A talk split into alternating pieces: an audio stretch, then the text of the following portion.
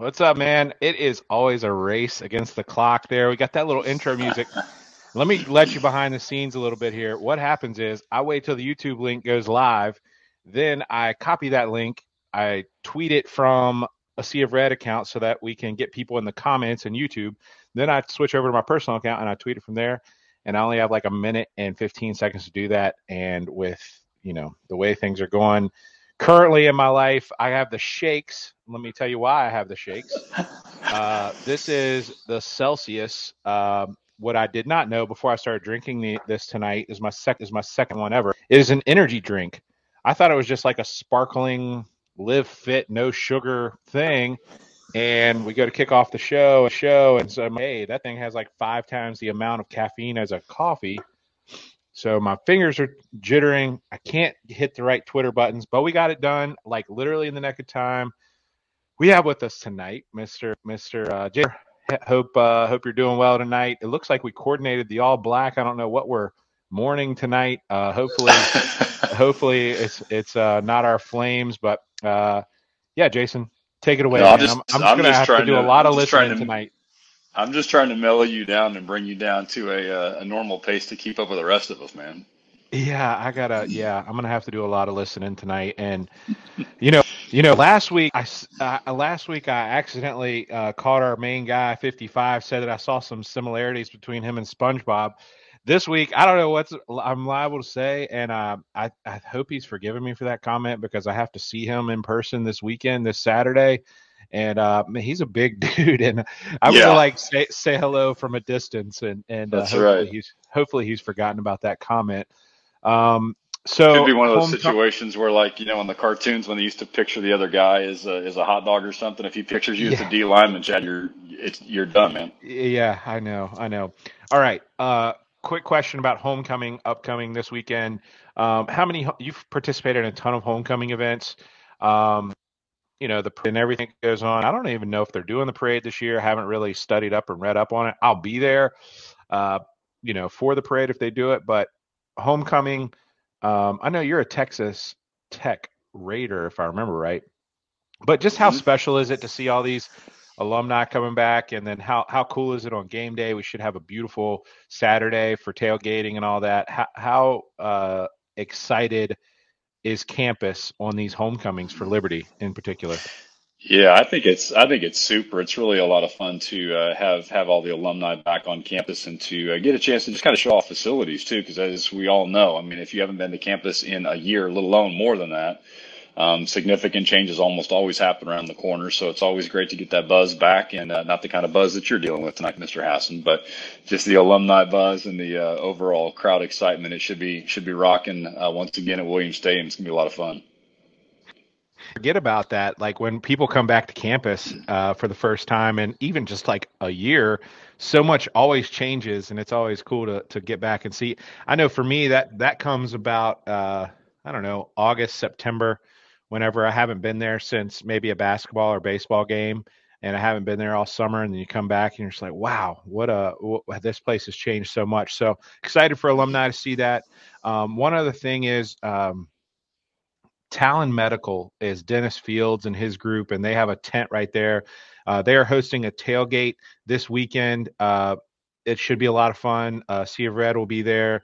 Uh, we're looking at like ten plus athletes uh, will be there as part of an N I L appearance fee type thing. So that's awesome that we get to pay these athletes mm-hmm. to do stuff like this. I mean, back in our day, you know, Jason, it was like, you couldn't even be seen. Like the men's basketball team used to tailgate by themselves and had to sit together. They couldn't even lean with fans because there was like, oh, oh, are they doing like the donor handshake thing or what? Now right, it's just right. It's so cool that they can capitalize on this because they are celebrities. They are people that we love to look up to and watch play and and all that kind of thing. So it is cool that they're able to capitalize on that a little bit. It's not a ton of money, but it's it's just honestly, and, I, and I'll, a, another peek behind the curtains here. For like, for example, uh, this is a Darius McGee shirt. Okay. Darius McGee, obviously, you know, he's playing to try to be, get drafted this year. We have these for, sh- for sale up on the site. You know what? Darius is going to make a little bit of money on that, but what it's about to him and these other athletes, what I, what I've spoken to is about seeing those shirts in the crowd, like having mm-hmm. people come up to them and say, hey, I have your shirt. Like they don't, I mean, the money is nice, you know, especially college kids could always use a little extra money. But to to these guys, mostly it's about like fans who admire them and they just think it's cool. So this tailgate yeah. on this tailgate on Saturday, um, you know, it, it, it will pay the athletes to be there. So that's cool. But also them taking pictures with fans and getting that interaction. Uh, the, the the athletes really like that part of it too. So I know you've experienced yeah. that a little bit with us last year. Talk to us a little bit about the N I L and, and athletes that you've worked with and kind of that um, – just what is their what is their feeling towards being paid, and, and how do you view that?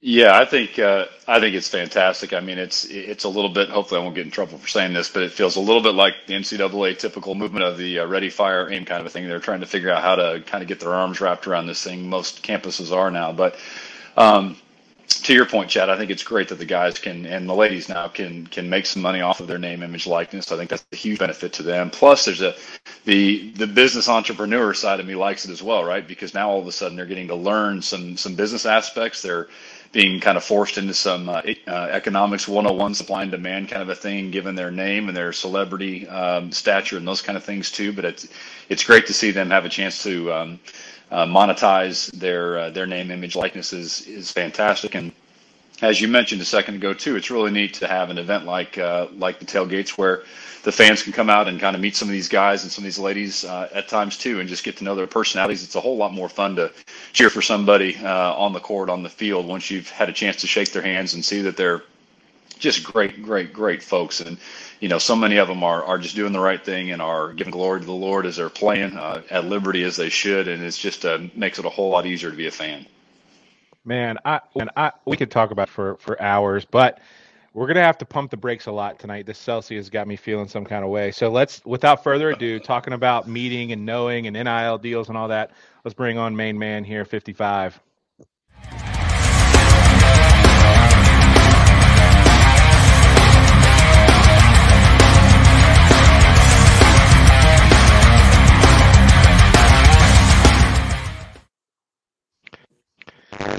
How you doing tonight, Brendan?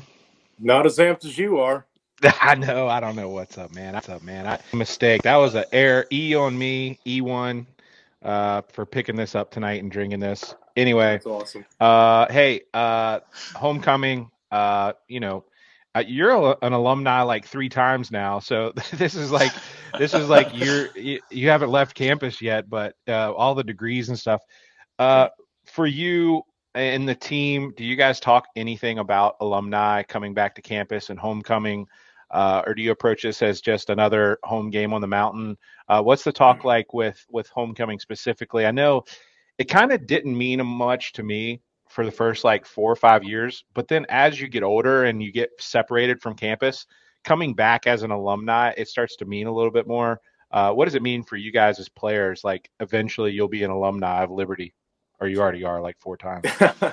Yeah, it's funny. We actually get the mail for the uh, homecoming game at our house, even though we're playing nice. It. So, um, yeah, I don't, it's not something that we talk about a bunch as a team, but it's something that everyone appreciates, everyone that came before us to build the foundation that we have. So there's guys that come back that we played with for the last, you know, four or five years. There's guys that, you know, donated money to have their name on the locker and stuff. And just to be able to meet those guys and show them the impact they had on us and show them that, you know, they truly are part of what's going on is awesome. So it's always great to have the former players and alumni back on campus. Yeah, Brandon, congrats on Saturday, by the way. I know we'll kind of jump more into that here shortly, but uh, should be a should be a rocking environment again at uh, at Williams Stadium. Chad and I were kind of talking to. Some of us were talking a little faster than others, but I pointed the wrong way. There we go.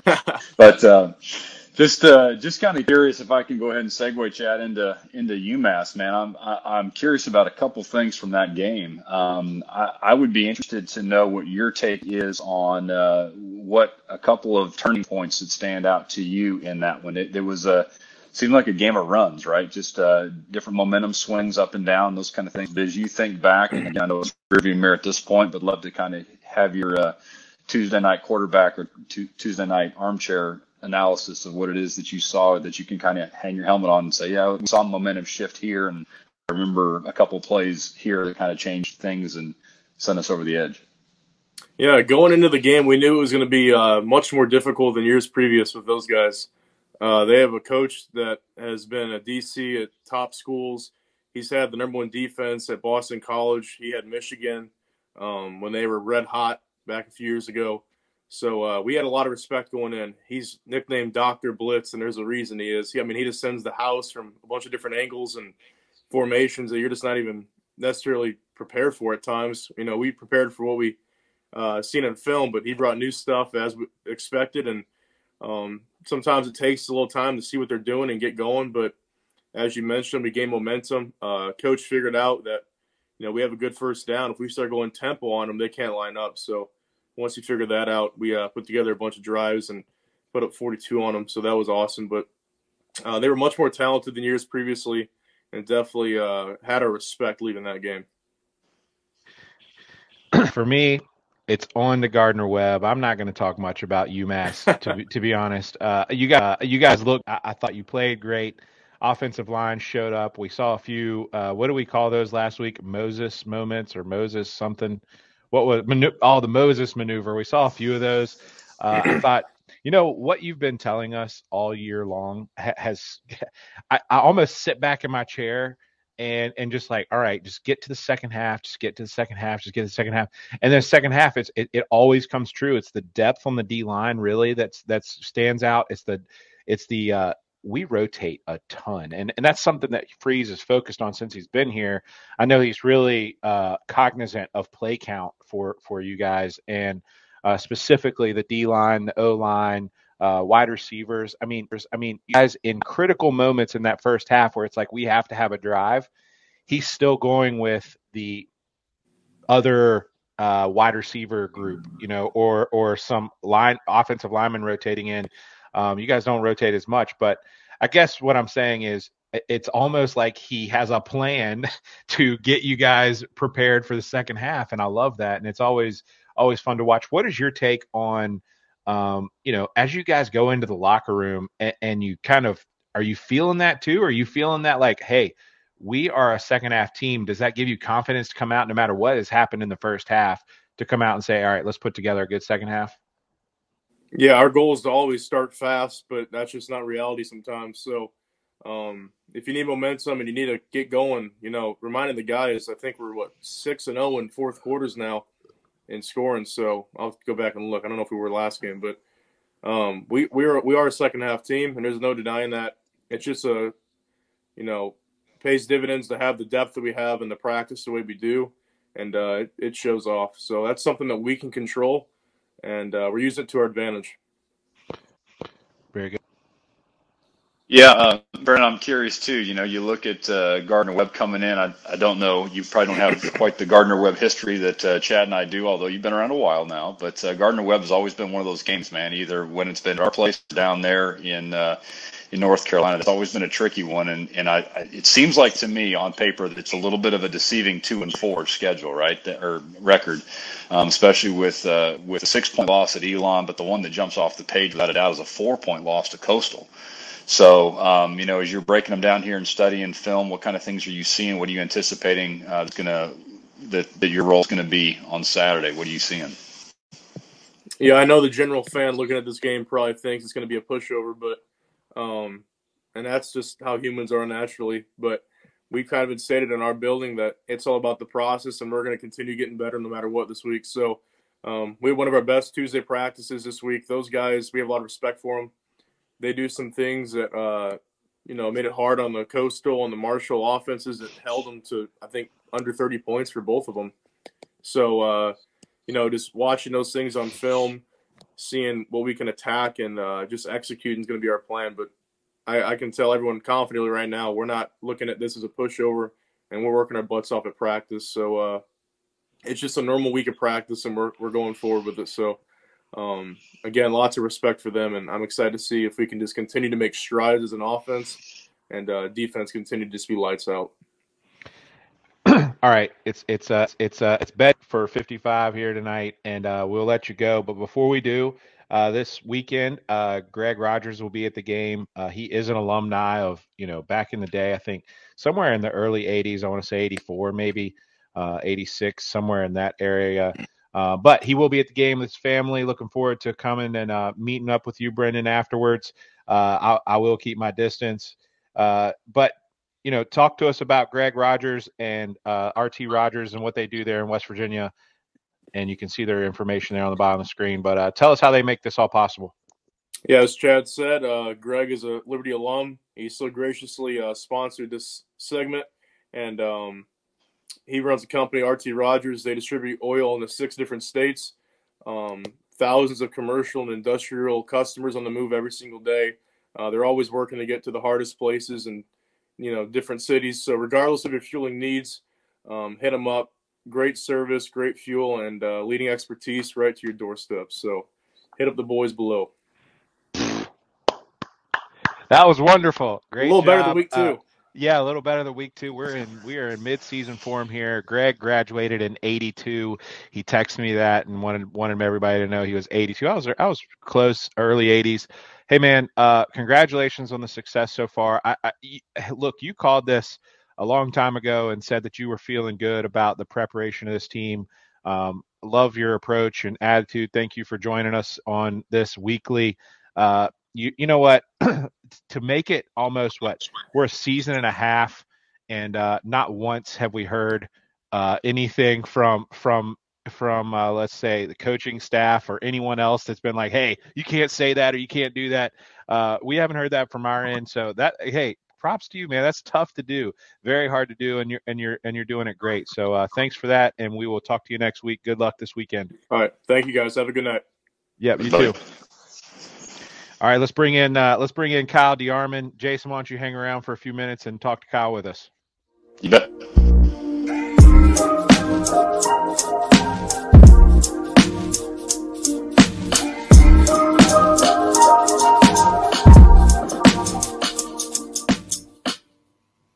I was like, I was like music. I just need to keep it playing. It's like calming and and uh, uh, and all, like zen there.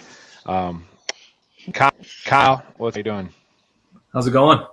Are you coming to us from uh, Charlotte or Houston or somewhere I am, in between? I am. I'm back in Charlotte this week. Okay, looks like you got safe surroundings. I'm safe excited surroundings. about that. Yes.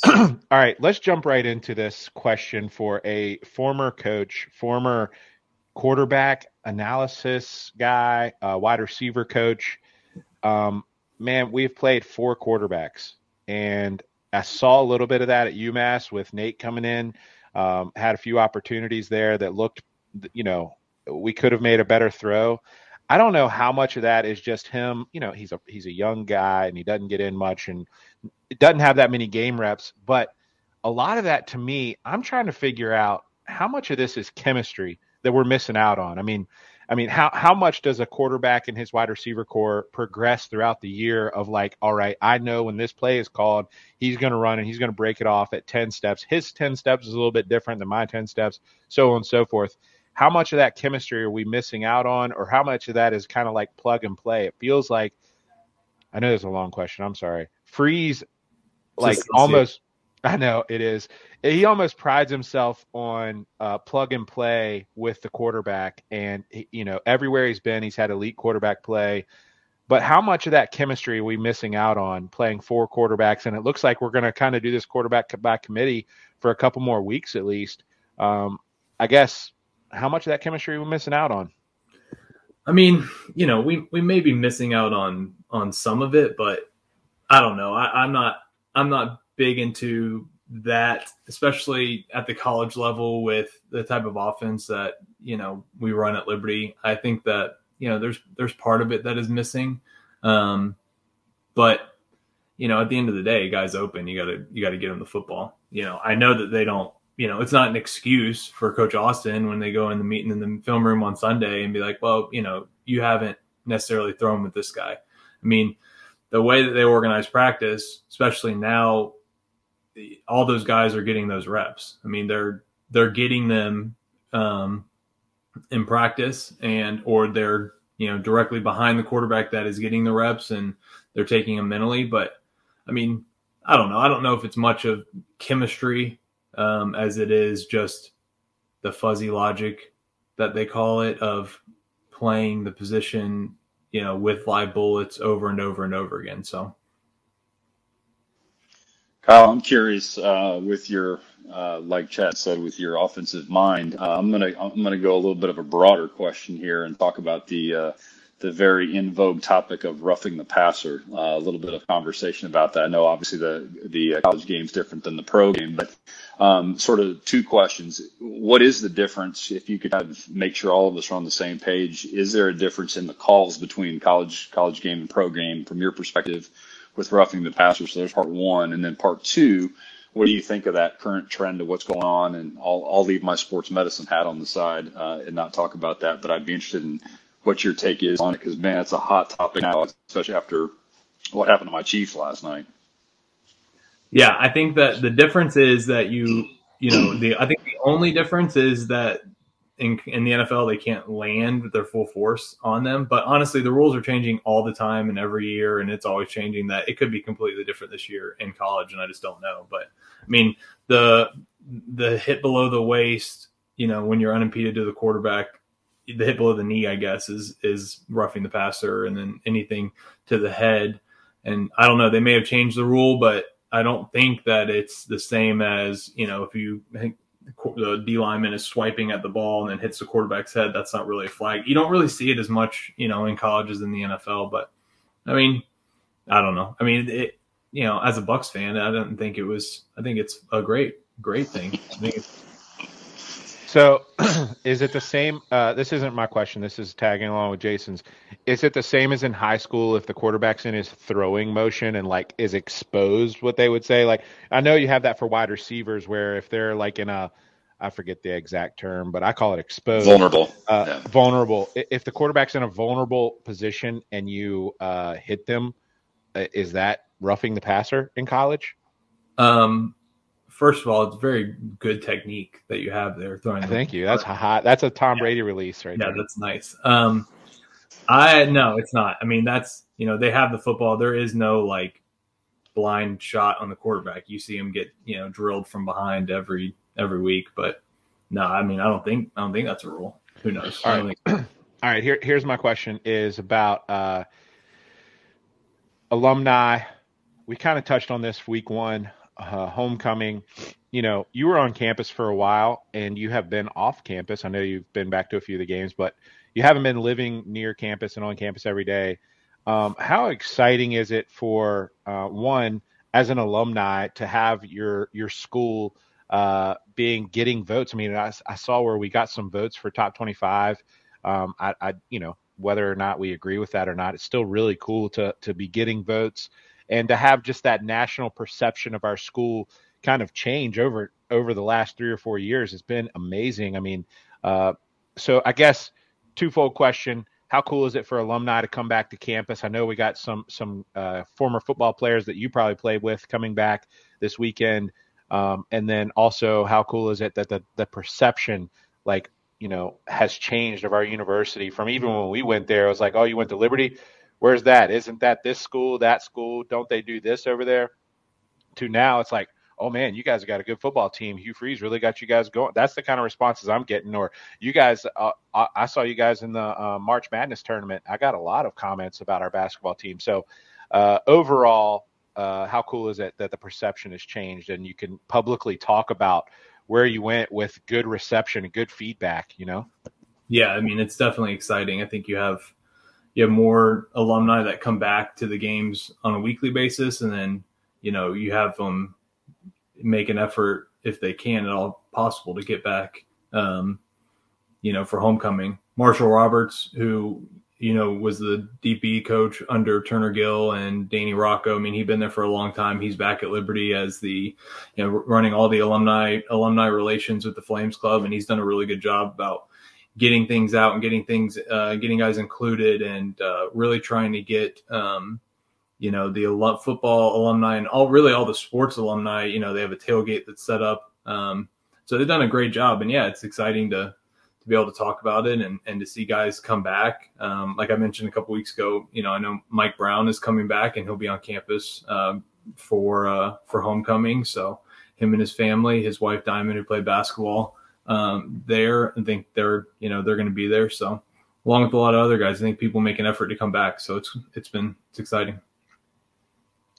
Kyle, about the, about the game, uh, on Saturday too with Gardner-Webb, you probably heard us talking earlier. Uh, I, maybe my memory's a little fo- uh, foggy. I'm sure it's different than yours, but, uh, Gardner-Webb has been a dogfight, no pun intended, for the last couple of years. Uh, what's your, what's your take on what's coming up? Again, their record's two and four. We're we're five and one. Seems to be different trajectories, but we know how that can kind of pan out sometimes. But what are some of your remember memories of Gardner-Webb season past, and, and certainly what may be coming up on Saturday?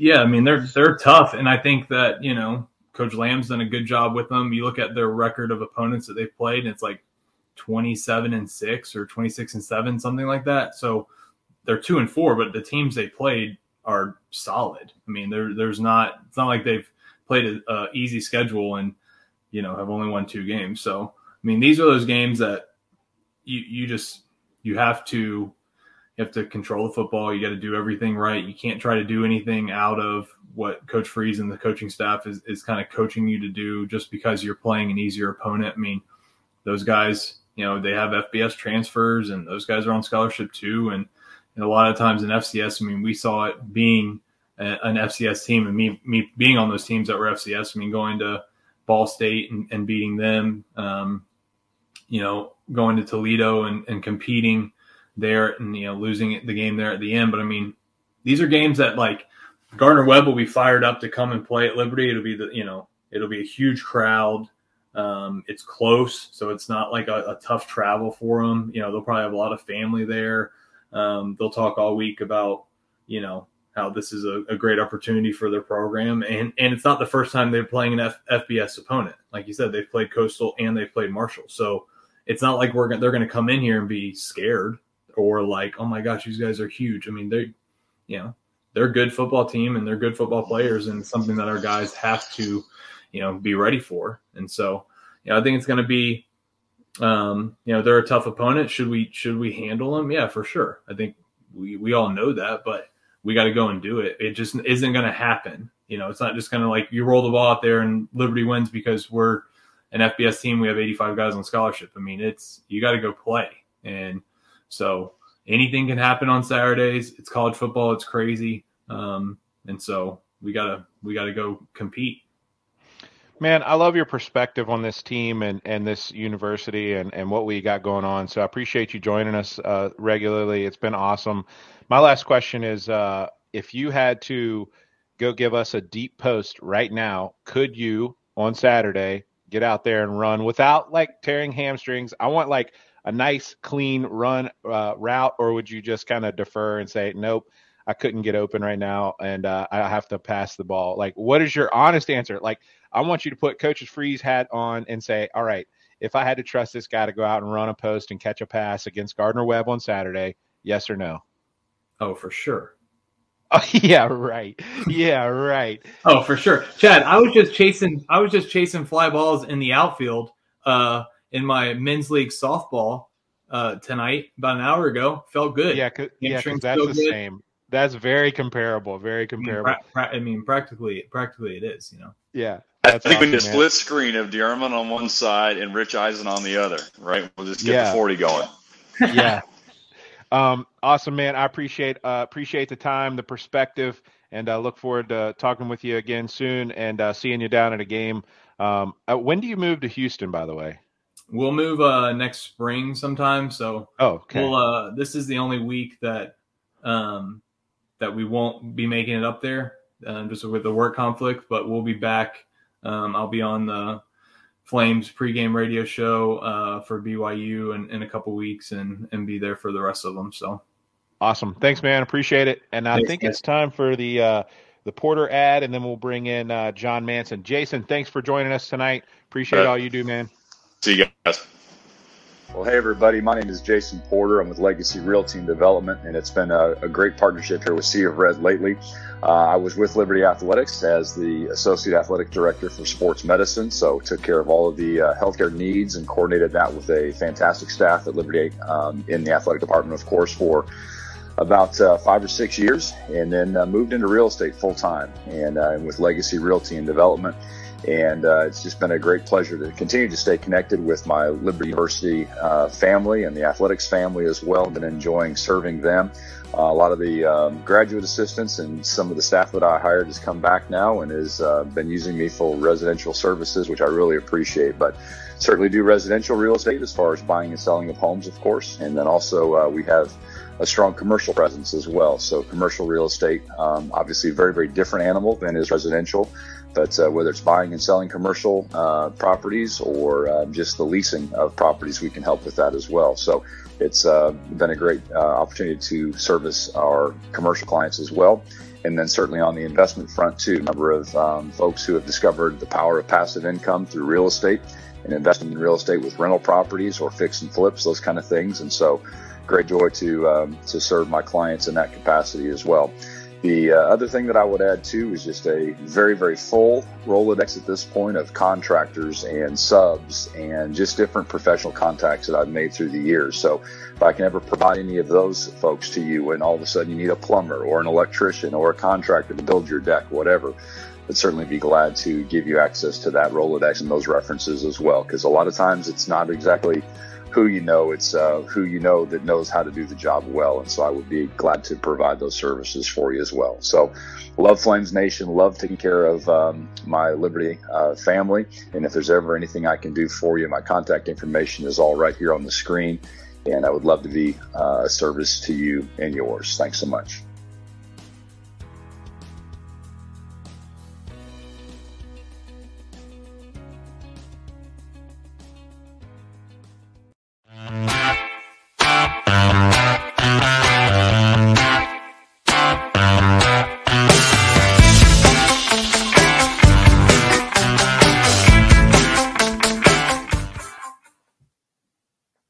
John Manson, creator, founder, all things a Sea of Red. Uh, it looks like you got your fan club in the comments tonight. I see the family going wild on Facebook. I love it. Uh, got the Liberty football shirt on. Let me see that. Let me. Oh, there it is. Hi, Morgan Weston Manson. Let me see that uh, light blue football. Um, I love that. All right, John, uh, we did this thing tonight where we told everybody to ask you questions. And honestly, I saw a couple of softballs in there. And so I'm going to have to uh, I'm going to have to go ahead and uh, throw you some curveballs after that. We want the unfiltered John Manson. Let's see if you can uh, give as good of an interview as Coach Hugh Freeze when you're asked uh, all the tough questions. Uh, first off comes from the uh, one of the chats here we have. Um, we averaged four hundred thirty-six yards per game on offense last year. Um, do you know how much we average this year currently? And I guess to make that a little bit easier, since it's a stat, uh, is that over or under uh, four hundred thirty-six yards? I'll take the under. Uh, I don't know exactly. Let, let me guess, uh, three seventy-five. It is four nineteen. We're averaging about twenty yards less per game Um, on offense this year um, than we did last year with Malik, and also with playing really good teams and with four different quarterbacks. So uh, impressive. You know what? You know what? And I, I don't know how many times I've said this on this podcast. Listen, I talked to Bruce Feldman last year, And he, we were talking about Malik, and he wrote that he was the one who started the Malik hype, honestly, with his article. And, uh, oh, no, now my mom's in the chat. Mom, get out of the chat. It's the night oh, for boy. family. Yeah, thanks, Nick, uh, for doing that. Um, so, John, I remember uh, – oh, man, I just lost all train of thought. Okay, Bruce Feldman. This is what Bruce Feldman had to say. He, when he started the Malik hype, he was like, don't panic, Flames fans, is basically exactly what he said. He said he went through the list of all of Hugh Freeze's quarterbacks and said, as long as Hugh Freeze is your head coach, you will have elite quarterback play. That's what he said. And I, I took that to heart. And, and I basically said, you know, Malik is good. He's going to be an N F L talent. But when he's moved on, Hugh Freeze is going to plug and play. And that's what he's done this year with four guys. Uh, So let's get to these questions real quick, and I'll ask. Go ahead and ask my first two questions. First, uh, are we going to beat the brakes off of Gardner-Webb this year, this week? Uh, well, I appreciate uh, Kyle's uh, comments there, but that was a very coach speak answer. And uh, let let's be uh, let's be honest here. Uh, yes, Gardner-Webb's a, a good team. They're they're a decent F C S program, but. Uh, when they have uh, a couple of top twenty-five F C S teams beating them by two and three scores, um, I'm not too worried. I understand what uh, Coach Freeze was saying and has said in his public comments. Uh, but but even with, you know, Jonathan Bennett expected to start, uh, even if Brewer is able to play, uh, I still think Liberty will win quite comfortably. Um, but I do agree that, um, you know, they're every bit as good as UMass. Uh, that's something Freeze said, and he said they're even better than uh, UMass on offense. I agree with that too. Um, you know, so but that UMass score was a little, you know, uh, you know they didn't really score twenty-four points on our defense. Um, you know, it was more like ten, uh, and then they got a defensive score and, and a score on our third and fourth string. But uh, but yeah, it, it'll be a nice, comfortable win. Nice. Comfort. All right. Uh, all right. First question from uh, the replies here tonight is basically uh, why is K S U a good ad for Conference U S A, specifically from a Liberty perspective? Let me add some background on this. There were a lot of people on Twitter basically saying, hey, welcome to the league. Excited to get K S U. It was a good ad. And then there was the other side saying, hey, it's an F C S team. What are they going to add? Why are, you know, why are we excited about that? So, John, uh, why is it good from a Liberty perspective to add K S U? Well, you know, um, I, we didn't know we were going to get this question until a few minutes before the show went on, but I've actually already written an article, and it'll be published, um, I think, on Thursday, kind of my perspective, my thoughts on why uh, K- Kennesaw State's a good ad for uh, Conference U S A from Liberty's perspective. And the reason why, and I've seen, you know, you made some comments on uh, on social media, on Twitter. Uh, but yeah, I mean, you know, if we're honest, like, you know, teams are not beating down the door to get in uh, to Conference U S A. Like, that's just the truth right now. Um, you know, it's kind of, you know, a, a conference that's just kind of taking the leftovers, if we're honest, you know, and I hate to say that because, you know, that's what Liberty was getting into the conference is it took a conference that needed, and we talked about that back in, you know, last year. Um, now I think there's a lot of potential in that conference for some of these teams coming up, like a Jacksonville State. I think it's going to be a good ad here in a few years once once they get a few years under their belt at this level. But yeah, back to Kennesaw State. I think uh, you know, uh, based on the teams that are available that are wanting to join Conference U S A, they're by far it was a no-brainer addition. And reasons being are uh, the Atlanta market, yeah, they're not getting a huge pie of that Atlanta market, but they are in the Atlanta market. That's really good for Liberty. There's lots of Liberty alums in Atlanta. Uh, Liberty, one of the top states Liberty recruits uh, is in Georgia. So it's great to be able to to be able to play there and let those uh, guys play in their, their home uh, state. Um, uh, also, it, it helps Liberty as far as they're the closest team to uh, Liberty at this point in time, you know, just a, what, five-hour drive or so from Lynchburg to, to Atlanta. So, yeah, it's great. I think they have a great potential. They also have something like thirty-some-odd thousand fans or uh, students, current students. It's a commuter school, so they're a big school. Uh, a lot of alumni, and I think they got a lot of potential, and I, I'm looking forward to it. I, I think they're a great addition to the league. I'm, let's look at who we had to add, okay? Who, who, who was it? It was going to be an F C S team. There's no F B S team that's going to switch conferences in Conference U S A, especially without us adding our uh, knowing what our media deal is. Um, I, there was a second part of that question was uh, there was another question related to Conference U S A, and it was, will they get to twelve teams by twenty twenty-four? Um, and is that tied to or related to the media deal that they're currently negotiating, I guess, that hasn't um, – it should be coming out soon.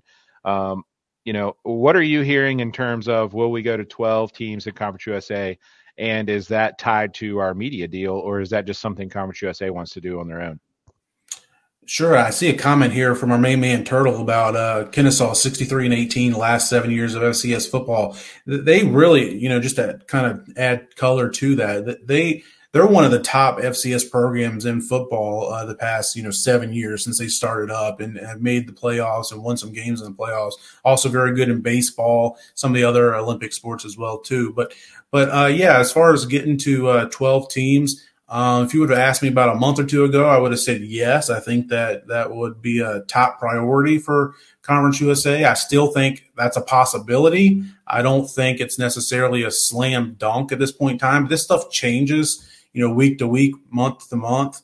Um, but at this point in time, I don't think that uh, Conference U S A will be at twelve by twenty twenty-four. I think they're kind of safe at, at the ten right now and, and kind of, you know, just waiting and seeing what's going to happen, um, you know, as far as what other teams are out there. You know, there's Tarleton State's one out in Texas that, that could be added, that wants to be added. I'm not sure that they necessarily check all the boxes. Missouri State, Eastern Kentucky are a couple of the others that have been rumored.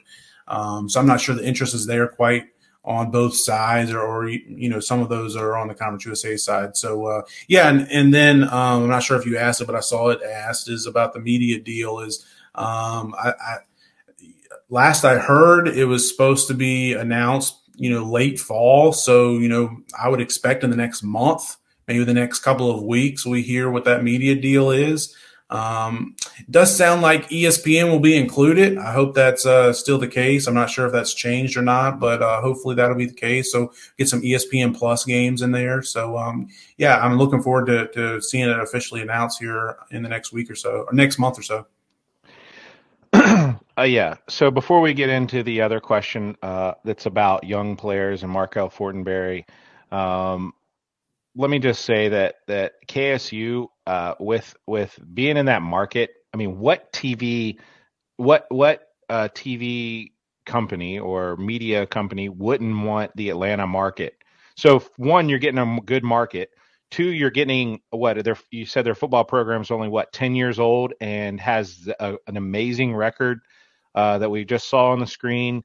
They're spending money. Their facilities are getting better. Their basketball team is improving. They're a top fifty baseball team. I mean, how is this not a home run? If you can't see that this is a home run for Conference U S A, who wants to get and is basically has to get to ten teams, uh, from what we're hearing is that that you know that, that we're going to get to those twelve teams eventually, and we we needed to get to ten like pronto. And so if you're going to add teams to to get the number up, K S U is absolute home run for all those reasons we just mentioned. I mean, look at the other schools that we could have added. Uh, it wasn't uh, it wasn't even close. K S U was the top. So uh, for for this is my opinion for for those saying that K S U was was you know doesn't do anything for the conference or is weak and all that kind of stuff. They haven't been following along. They don't have a clue what Conference U S A is trying to build. And, uh, you know, look at J M U, look at uh, App State, look at Liberty, Coastal. Uh, F C S success translates over into uh, F B S success. And I think K S U can come in and uh, have a great run there. And they can be a top of the conference in football immediately. So uh, getting another good football school, getting a good T V market, getting a great baseball school. And look, for those who, and I know I'm on a stump speech and it's pow- partly fueled by Celsius here, is that – are they a sponsor now? I'm working on it. Uh, okay. p- part of the part of baseball. That's where I was going. College baseball. Look at the revenue generated by college baseball over the last five years. It's growing. It hasn't caught men's basketball. It hasn't caught football. Probably never will. But baseball is a sport that that if you want to have a good athletics program, uh, baseball is right there. And then we're getting a top fifty baseball team in K S U in Conference U S A. Conference U S A baseball is about to be really good. Basketball, one of the top G five conferences, uh, non-Power five conferences. I mean, you got a couple that don't play football, like the Atlantic ten and a few others that don't play football. But as far as F B S playing non-Power five basketball conferences, if you followed that, uh, Conference U S A is going to be the top in basketball, in my opinion. I mean, it, tell me who else is different. So uh, K S U is a perfect fit. So I, I, I guess I've uh, kind of kind of wanted. I just wanted to put that out there that if you haven't, if you, if you can't see the the the positive of adding K S U to Conference U S A, you're not following along, and you don't have a realistic expectation of what Conference U S A could do or could add. So, uh, yeah, and I, I like to add to that before we jump to the next question is, even if you think Kennesaw State is not a good addition for whatever reason, which, you know, I think we've laid out why they are a good addition, but even if you think they're not, uh, hear this, you know, we kind of both alluded to it already, but basically this new media deal that's in the works, based on everything we're hearing, they pretty much said to the Conference U S A, you need to add another team. You need to get to ten. So it's not like you can just stay at nine. That wasn't really necessarily an option. They needed to get to a tenth team, tenth member, tenth football playing member uh, for inventory of games and other reasons. And, uh, you know, so, you know, you had to add somebody. So out of everybody that was available, Kennesaw State was a home run, especially from Liberty's perspective. Say it again, best combo conference, best combo G five conference. Uh, n- you're not going to be able to talk me out of that one because basketball is so good and football will be good in the next three years. Give us three years and come back and check with me in Conference U S A and see who has who has a better R P I or whatever that ranking is that we're going to look at. And baseball is, I mean, it's going to be a top five or six conference overall. Uh, in yeah. baseball. I mean, there's some Dallas Baptist, West or Western Kentucky's okay, but Liberty, Louisiana Tech, uh, Kennesaw State, it's it's a very good uh, baseball conference too. Yeah, we've met our uh, we've met our thirty second baseball quota on this show already this year, so we're doing good. All right, here's the next question. It's more about the young players that you're seeing in in uh, young players you're seeing in practice. Uh, specifically, Markel Fortenberry, will he play four games this year? Why haven't we seen him on the field so much? Uh, who are you seeing in practice that we don't see on game day that we should be excited about? That's kind of combining two of the questions we got. All right, well, let's start with Markel. Um, for, first of all, Markel has tremendous upside. Uh, Coach Harris, the wide receivers coach, Maurice Harris, said that in training camp. Coach Freeze mentioned that as well back in training camp. Uh, but Liberty's got a lot of veteran large, you know, outside receivers, you know, with a lot of length, you know, Javian Lofton, who's even playing in the slot, C J Daniels, who's now going to be redshirted, uh, Noah Frith, C J Yarborough, Caleb Sneed, who's been banged up. Uh, so, I mean, that, those are a number of guys I've already mentioned. Um, you know, Trayon Sibley's another guy that's been playing out there too. Brody Brum's another one who went down to injury. So there's a lot of guys. So there's no sense in, in rushing Fortenberry along. Um, he, he's got great upside. I think he's going to be a player. Um, but if you've seen him, he's like six three, one hundred seventy-five pounds soaking wet. So, I mean, you know, he's eighteen, nineteen year old kid. He needs to develop. He needs to mature. He needs to put on some weight. He needs to get into the rot, add a few pounds. You know, he needs to add fifteen, twenty pounds easily, uh, to get to the point where, where he can, you know, take the grind of a twelve game, uh, schedule. Uh, could he play? He could play. He's primarily been working on the scout team. Uh, so if, if he gets into a game, it's going to have to be one of these where Liberty's up, you know, four, five, six touchdowns in a home game that he's at, because uh, he's not on the travel roster.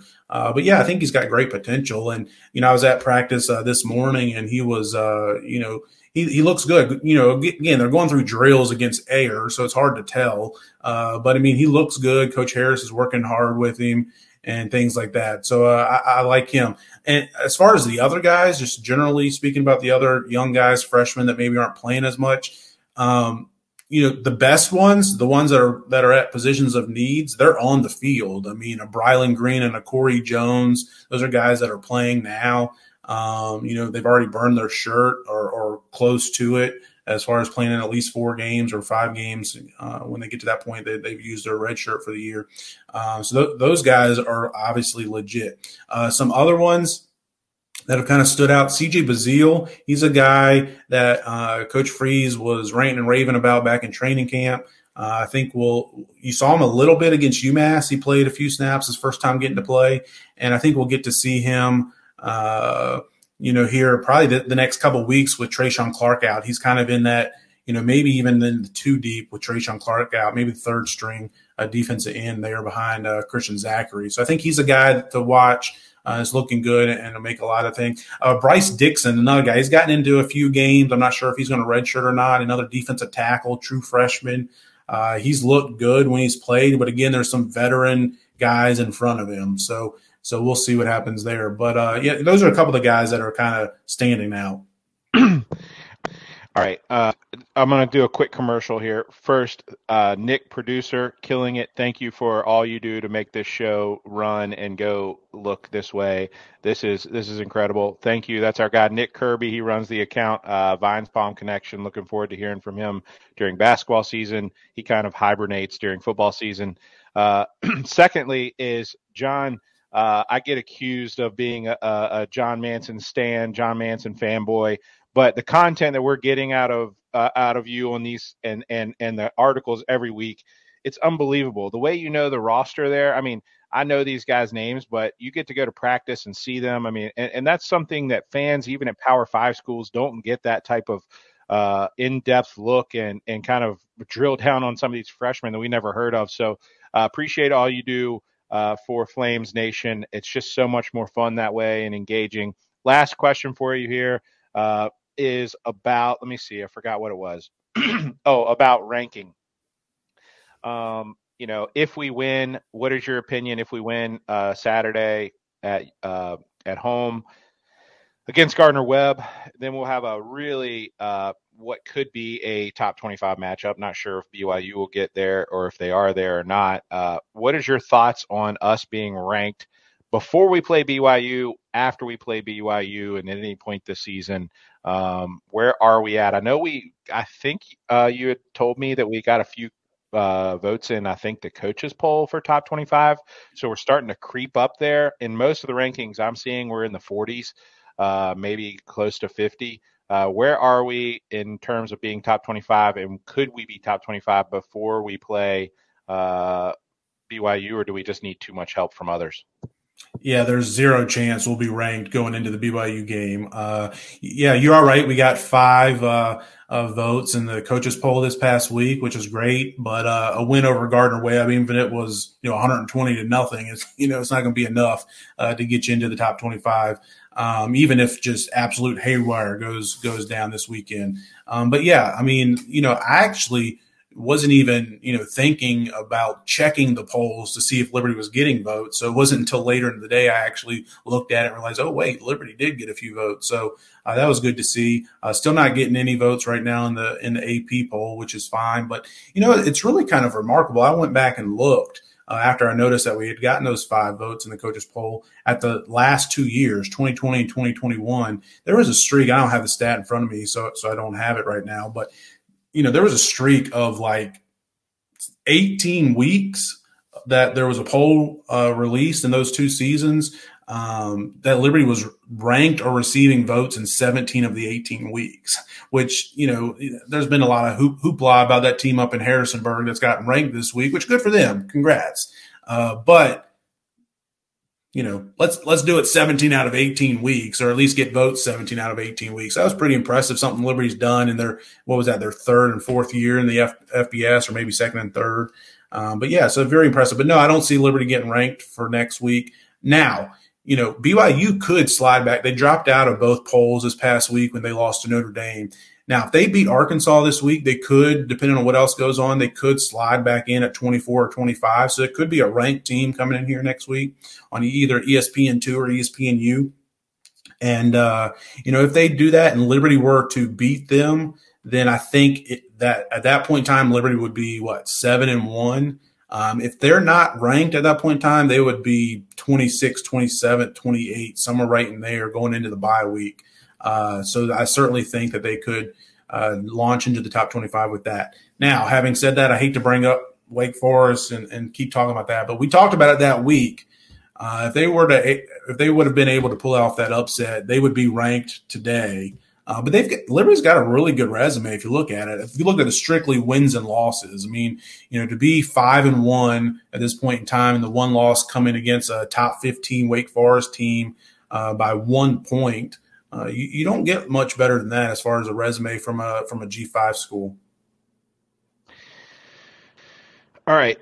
Uh, we will, uh, Matt, we'll preview the J M U, the B Y U matchup here, in, here next week. Uh, I, I'm not going to look past the Gardner-Webb. So, um, I've been in Williams Stadium where Gardner-Webb had a field goal to beat us. And I believe it doinked off the, the field goal post. Uh, so I, you know, Hugh Freeze has a way of getting me nervous every week. All right, John, I appreciate your time, man. You're the man. Uh, I know that, uh, I, I loved, uh, man, I don't know how our families got into the chats, but they found us. They found our secret spot where, where we come and we can talk uh, about Flames football. Uh, I thought they, they that my family would be asleep by now. Yeah, well, my mom is apparently watching YouTube tonight. So, uh, yeah, uh, that's that's how things go. All right. Okay, look at there. College poll tracker. What's that from twenty twenty? Okay. Oh, man, that is awesome. twenty twenty season, you can see. Uh, oh. Good work, Nick. Awesome. I still can't read it yet. I don't know what it means, but oh, it, that's it's show, that, oh, it's that's showing where Liberty was ranked. Oh, every week in twenty twenty. So we started out forty, thirty-three, twenty-seven, twenty-five, twenty-two, twenty-one, twenty-seven. All, oh, all the ones with the red dots. And if you're listening on the podcast, I'm sorry. Go back and watch on YouTube at Sea of Red. We uh, ended at seventeen. Uh, yeah, we ended the season at rank seventeenth, but fortieth, that red dot is when we first received votes, and then we received votes throughout the rest of the season.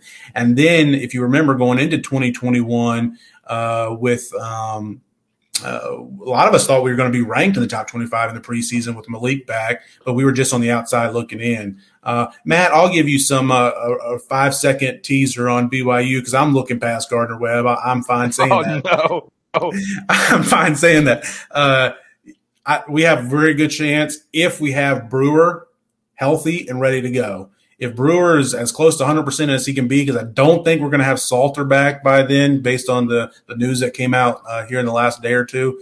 Uh, but, yeah, I, I do think we have a very good chance, provided Brewer's healthy. Very big uh, question mark. And if so, it's it's pretty close to a coin toss in my mind if he's healthy and, and one hundred percent. Well, John uh... – yeah, you just did it. You just put the jinx on us, and uh, I appreciate that. Um, I, look, Gardner-Webb only beat Coastal by five at home. I don't care. I'm so, not worried about it. All right. Coastal's all right. Well, trash. Well, we neither one of us can prognosticate. Let's get to the main man that can prognosticate. Hopefully, I, I've heard that he's he's uh, he's available. Uh, he kind of went missing on me uh, the last three or four days. I don't know if we did something to tick him off, or if he uh, if he's just into the Yankees playoff run right now, or uh, his, I believe his agent might be up to some fishy like negotiation tactics. Uh, John, we got to get with corporate and see what we can work out to, to keep this man going. The people love him; he's the people's champ. Uh, and uh, let's bring him in, Richie Longshots. Thanks, John. John.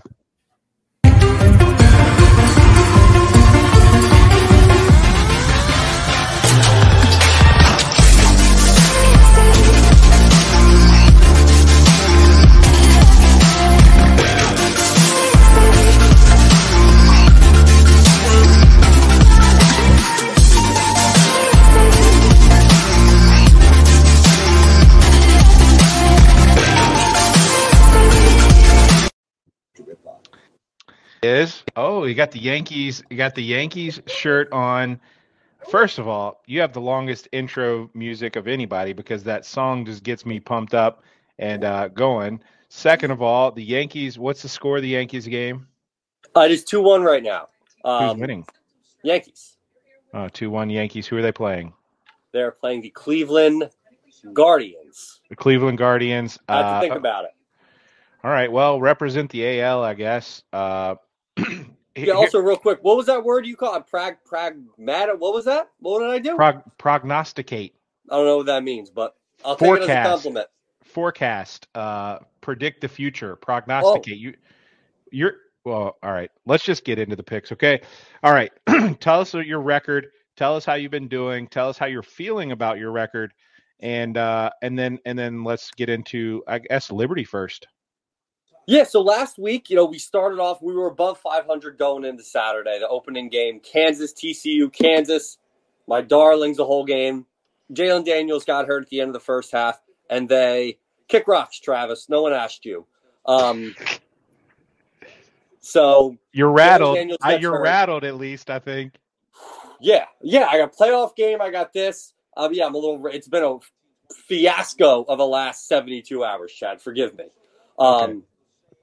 Kansas, Jalen Daniels gets hurt, end of the first half. They still found a way to push. So push that game, throw it out, then went on to go one and two the rest of the day. The end of the Liberty game, that's when things started to unravel because those players that were on the field for UMass's final drive to give up the seven points and not cover the spread, every single one of those students should get reps. They should be sent straight to the rot for rot hours, eighteen hours a pop. That's the worst thing to happen to me, Liberty-related, since they shut down the keyhole. And if you don't get that joke, you can kick rocks just like Travis. Okay, so wait, wait, wait. You're calling for Liberty players to get reprimands because defensive they allowed players, defensive players that were on the field, they had no honor. Uh, they had no honor. No. Okay, okay. Listen. All right, all right, all right. So you've recapped how you're you're doing. So you're one game below five hundred, correct? Yeah, fifteen and sixteen with how are some you feel- pushes. How are you feeling about that, considering your slow start?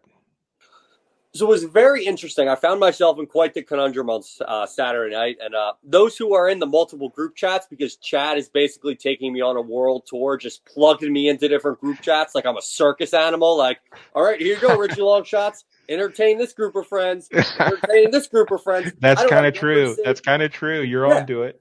So I'm texting everyone. I'm, t- I'm basically just send copy and pasting the same message to the seven different group chats. I got dragged to uh, my, my wife's work at a, a function at a winery. So I'm at a winery uh, like six p.m. on a Saturday, having a blast. Punch in my uh, Alabama minus twenty-four and a half. It's the, I gave it out. That was my pick. In my stupor, I accidentally bet Texas A and M plus twenty-four and a half. Didn't Ooh, notice until out. Texas A and M had the ball in like the five. And it was the weirdest feeling. And honestly, I was mad because I, I'm at the point I would rather win games for the people than win money myself. That's why you're the people's champ. That's why we got to get you in. Get, we got to get you up to. Have you seen corporate this week? Have you talked We're, with? A Sea of Red corporate to kind of uh, where are we? Are we getting close? We are, are you... we are getting close. There's okay. a there's a couple couple uh, talking points. I, I I heard recently about this a Sea of Red club thing. Yeah, you get oh, insider so, information. Yeah, How... so here here's what my guy is telling me. My guy is telling me that Richie Longshots judges on third. Okay, well. Uh, my guy's telling me that for, for to con, to get a long-term contract out of you, we're going to need a year yeah. of a Sea of Red club subscription and a year's supply of nasal spray. I thought we had yeah. kicked the nasal spray. What's happening? It's allergy season, Chad. Allergy season. The the weather switched like that, and I don't know when. Listen, I haven't fallen off the wagon yet, and if I do, you'll be the first person to know. But All you right. can't expect me to pick games and not give me the inside information. That's not fair. All the okay. deets about injuries, left and right schedules, and I'm over here picking games like a poor person? Okay, we can work it out. I know yes. a guy. I know a guy. We can work it out. The nasal spray is going to be the easier of the two. I'll just be yeah. honest with you. All right, uh, let's pick it up. Let's let's get the games. I know you got five picks, including Liberty. Uh, you've been hopefully you've been following the injury train at quarterback for Liberty to some extent, so you know who we're starting uh, Saturday. Uh, even if we don't know and Gardner-Webb doesn't know. You should know, uh, and then uh, what what you got for Liberty, Gardner-Webb at home. So if this quarterback situation uh, train was a blimp, it would be a Hindenburg because this is an absolute debacle. Just I don't know who's going to play. No one knows who's going to play. When the people do play, no one knows what's going to happen. Next drive, this person's in, this person's out. Salter's hurt, Salter's not hurt. It is all over the place. Now, this is a weird game because as of right now, I couldn't find a single legal sports book that had the Liberty game odds.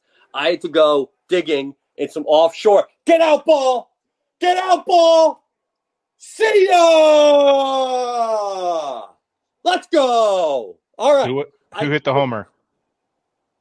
on, on whoever was batting after Judge. Oh, was that Rizzo? Nice. Congratulations. All right, you were saying you can't find a line for the Liberty game. I can't find a line. I had to go I had to go deep into some offshore sports betting, and I found twenty-three and a half. I don't know if that's what's going to pop up legally, but it's the number I saw, it's the number I'm going to roll with, and it's the number I'm going to take. For the same rationale with UMass. We legit we should have covered twenty-four and a half if it wasn't for one last touchdown at the end of the game. So I know is, is UMass better than Gardner-Webb? Yes, I do think so. Um, Brewer might play, maybe not play. Maybe if I had the Sea of Red, uh, you know, gold package, I'd be, I'd be in the know. But I'm not.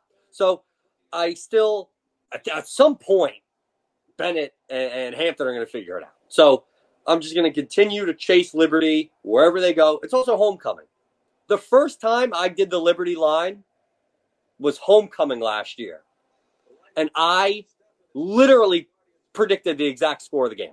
I predicted the score of the game. I said Liberty is going to cover the under. I don't remember what the score was, but it was the exact score. Number to number. Like, I was Nostradamus. Nailed it. So there's no over-under that I could find. All I have is twenty-three and a half. And as I said last year, I'm going to say it again. You win for the fans, and on homecoming, you cover for the alumni. I love so, it. I love that. I love that. We're yes, yes. You win for the fans. You cover for the alumni, yeah. and uh, it is homecoming. And that line sounds about right from what we're hearing. Uh, Gardner-Webb is better. I mean, Hugh Freeze said it this week in his press conference, I believe, that uh, Gardner-Webb is a little bit better than UMass that we just played. So uh, I think that uh, it's got our attention. So if that was twenty-four and a half, this being twenty-three and a half, I wouldn't be surprised if it gets down to twenty-two. And I like Liberty all the way. Here's why. Uh, exactly what you just laid out, but I think that J B, Jonathan Bennett, gets the start. He, uh, you know, against a team that doesn't feel like it's going to be putting a lot of pressure on the quarterback, he's going to make the right read, and uh, he's going to have so many wide open, uh, wide open receivers.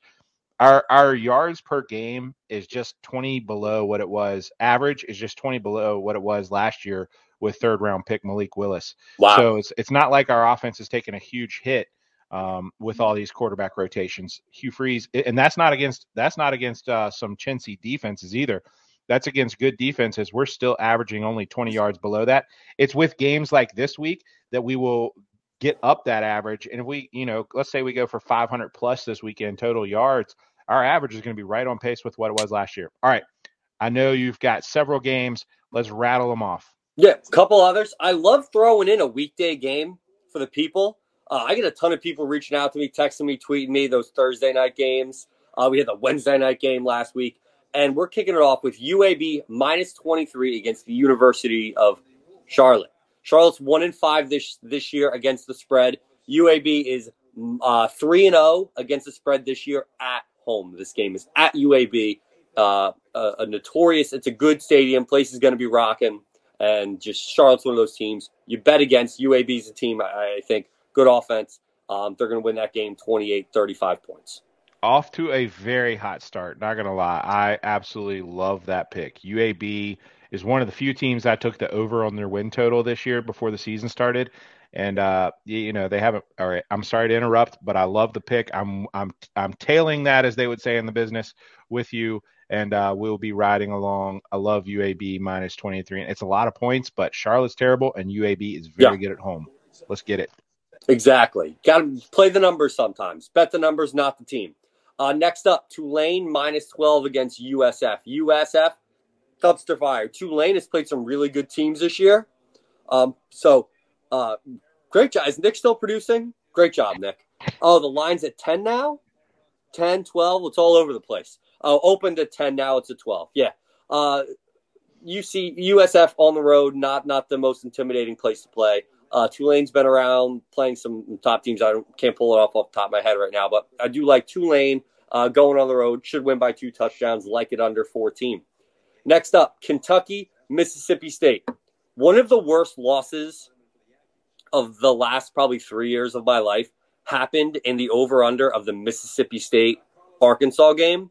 I lost by half a point. Mississippi State's kicker missed two extra points in the fourth quarter and a field goal. That's five points on the board. That's that was a nasty beat. I remember that. I was just like, this is – it was one of those things you knew was coming. Like you were just – you were on the train tracks and you heard the train and you were like, yep, I can't get out of it. Like I knew the moment he missed the first extra point, I went, it's done. There's no shot. He's going to come back and, and make this. And it was just a slow, painful death. Worst, I didn't even give it out. I just really liked it, bet it, and it just crushed me for the weekend. Um, but I'm I'm back to the well. Mississippi State, Kentucky, over forty-six and a half. I think that's too, too, too low. Um, Mike Leach, electric offense. Uh, what's his name? The quarterback just broke the, the record for most completions in S E C history, Will Rogers. He's, just, he's in two years in the S E C, and he's broken the record, which is insane. They they threw his numbers next to whoever he broke the record from. I don't remember, but broke it in half the amount of time. They're going to throw the heck out of the ball. I know there's injury concerns with Will Levis in Kentucky, but it's two S E C teams, and Mississippi State's one of them, Mike Leach. He's, he's going to score twenty-eight points in his sleep. thirty-five points. Give me Kentucky being able to score uh, two touchdowns. Easy over. Last but not least, U N C minus seven against Duke. Rivalry game. Duke has kind of been unraveling. You look at the teams that Duke has beaten this year. It is no one. Carolina coming off um, a win against Miami. They have played Notre Dame this year. Uh, Yep, lines is still at seven, open at six and a half. Um, definitely moving towards U N C. So if you are someone that does like U N C, get this at seven before it ends up seven and a half, eight, and then you're uh, outside of a touchdown. So I like U N C within a touchdown. Rivalry game, Mac Brown's going to be uh, running up. Nice late night game. The only problem with all this, Chad, is that do you know where I'm going to be this weekend? I could barely find you tonight. I'm not even going to be at homecoming. I'm going to be in Disney World. Do you know what I can't do in Disney World? Oh, no. Bet on sports. That's why you get them locked in on Tuesday night. That's why we're locking things in on a casual Tuesday night. We'll be able to lock in a little bit more if the Yankees can cover one and a half. But just like I did last time I was on uh, in Disney World, it's a small world after all. I'm riding. I'm riding. Bama, Tennessee. Give me one second, Bill. I'm riding. I, I pulled out a penny. I flicked the penny. Uh, into the, the water of It's a Small World After All, and I wished I was there on Christmas Day. I wished for the over in the noon game. I think it was the Knicks, and it won. So on Friday morning, or Friday, I think that's when we're going to Magic Kingdom, uh, I will have my coin, and I will throw my coin into the It's a Small World After All. I don't know if that's the name of it, but that's just what I call it. I'm going to throw it into the uh, into the fountain, all the water everywhere, and I'm going to wish to go five and oh. Well, at that point, we'll already have a game in the books. Wish to go four and oh with the rest of our picks. Uh, I like it. Let's go. I just want to get above five hundred. I want to get above five hundred. We had um, it. We, we were at five hundred for a day. Yeah. Yeah, I remember. All right. So, um, thoughts on Bama, Tennessee. It is my, it is minus seven. Bama it, at Tennessee minus seven. That's I saw the get-in price for that game right now is like four hundred dollars. It's probably the biggest game in Tennessee the last Regular, decade. Yeah. Oh, Gotta yeah, be, easy. Right? Yeah. Probably maybe since like ninety-eight, and with inflation, who knows how much tickets cost back then. I Alabama looked bad last week, but Alabama has looked bad against Texas A and M often. They they lost last year. They barely won this year. That that play call from Jimbo is one of the worst play calls of all time. He's a terrible coach. I don't care if he just almost beat Nick Saban. That was atrocious. Tennessee looked incredible uh, uh, last last week. They went into to Death Valley um, at L S U, and again, you know, in the in, during the day, not the, the toughest place to play, but again, they went into a hostile L S U. And they beat the doors off of them. And L S U was starting to gain a little momentum. But they, Tennessee looked very good. I think Hendon Hooker is very good. Um, he looks like the real deal. Can do a little bit of everything. But it's Alabama. You, you don't yeah. you don't you don't bet against Alabama. Like Okay, I got a I got a hot take for you here. One, yeah. Hendon Hooker uh, was the quarterback when Liberty beat Virginia Tech thirty-eight thirty-five two years ago. Was and, he really? Uh, yeah, he was garbage. They I just was, did des- designed runs, and uh, it and, uh, it was mostly. But Hendon Hooker has gotten better, but I'm not buying the hype. Okay, They're, they they no. run the ball like uh, more than anybody in the country, uh, and. I say that I haven't looked it up, but they do run the ball a lot and they just turn around and hand it off. I don't trust Hendon Hooker in big games like this yet.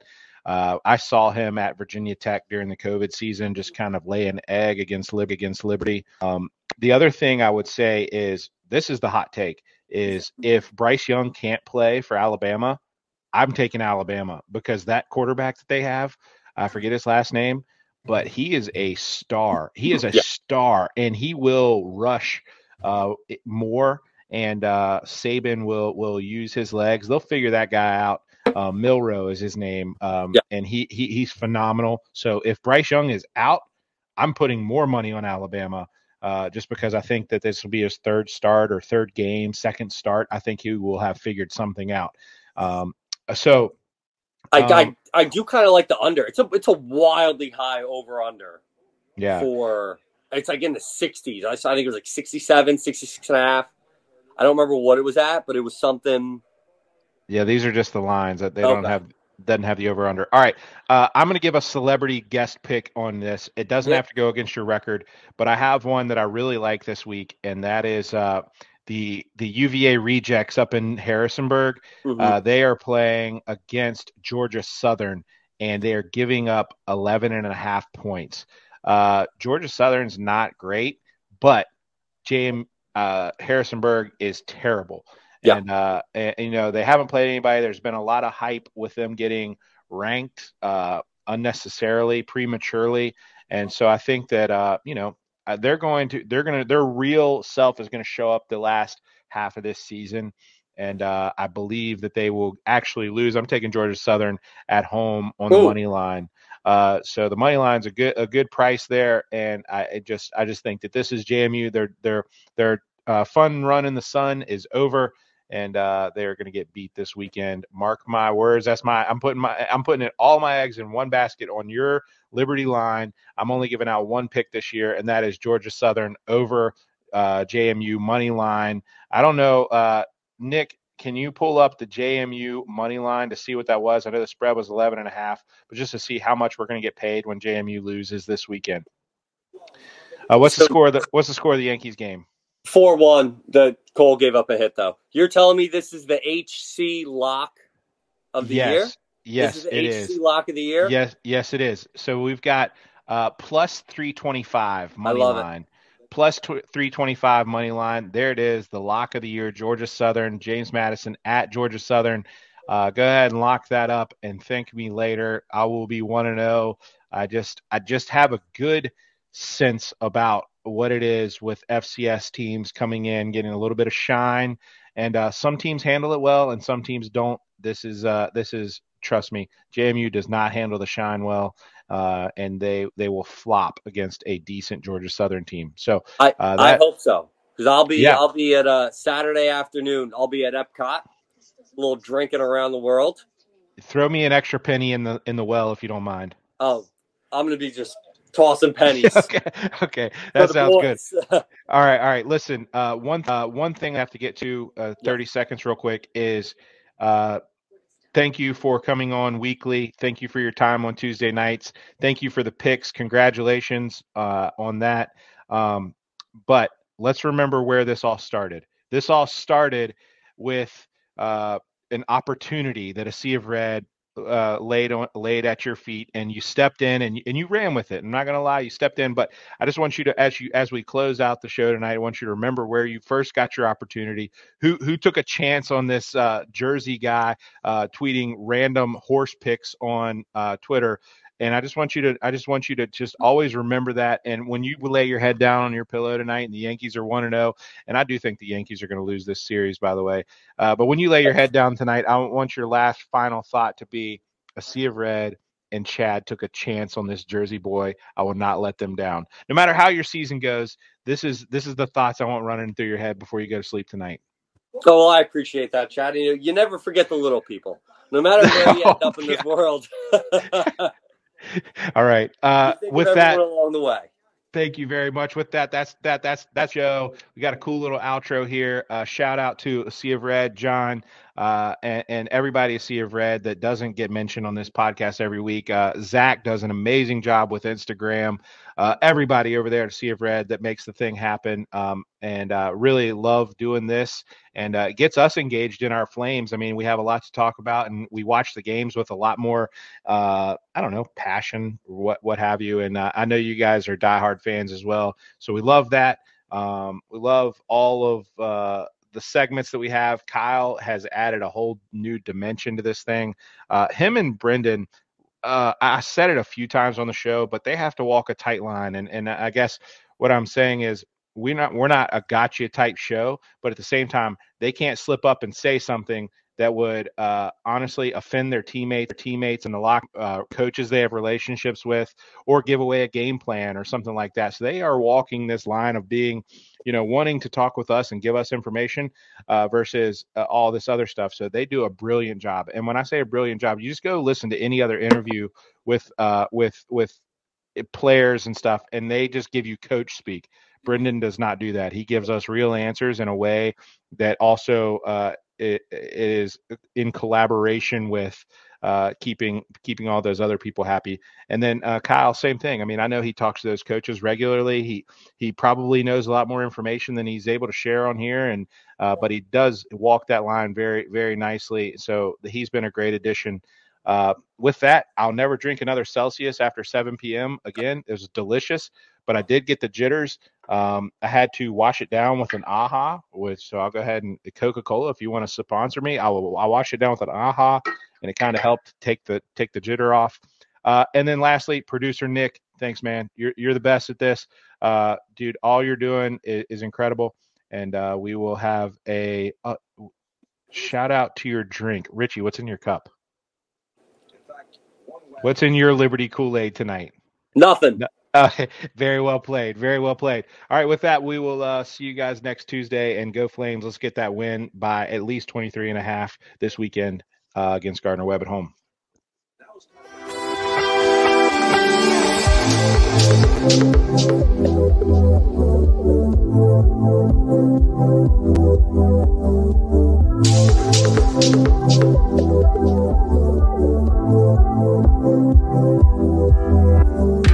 We'll be right back.